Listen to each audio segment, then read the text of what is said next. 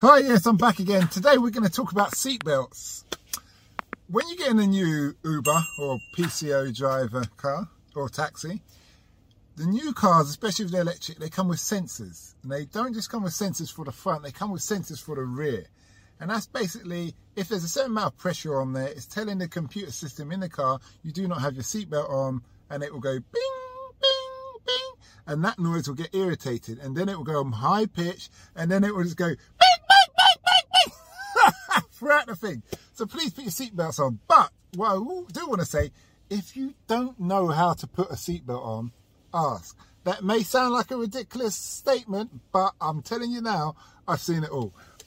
I've seen people do this. I've seen someone do this. and sit there like this, thinking that's the seatbelt.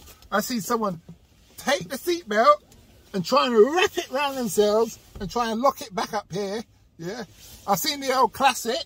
They just do this and they lock the seatbelt down there and sit on it, thinking they're clever, thinking they're safe. But the problem is, yeah, for me as a driver, if you're sitting behind me, you don't wear your seatbelt, and somebody hits us, and keeping in mind, for every year I've been driving, somebody has hit me when I've been more or less stationary. And it hasn't been a major impact apart from one. And that can mean if you're sitting behind me, you will fly forward, smash my face on here, and you'll probably break your legs and go through the windscreen. So that's why. But there is a new thing about these seat belts now. What do they do? They pull tight. So instead of, if I just put this on a minute, instead of when you're the old fashioned system, so I pull forward like, it pull forwards like that and it locks, what it actually does now it pulls down at the base of the seatbelt and pulls up here and pins me to the back of the seat if the car thinks it's going to crash.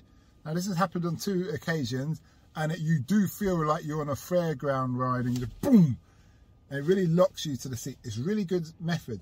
That being said, if you've got a child, when people get in the back and they've got a child, they like to put them on the lap. I always say, don't put a seatbelt around a child if it's depending on their height because if the seatbelt crushes child, it's going to be a problem for you and we don't want any problems. Now, legally, you should have a child seat or what have you and all those kind of things. But I understand sometimes people in a rush, they get caught off guard. They don't have those um, predicaments with me, with them, and I don't carry that in my car.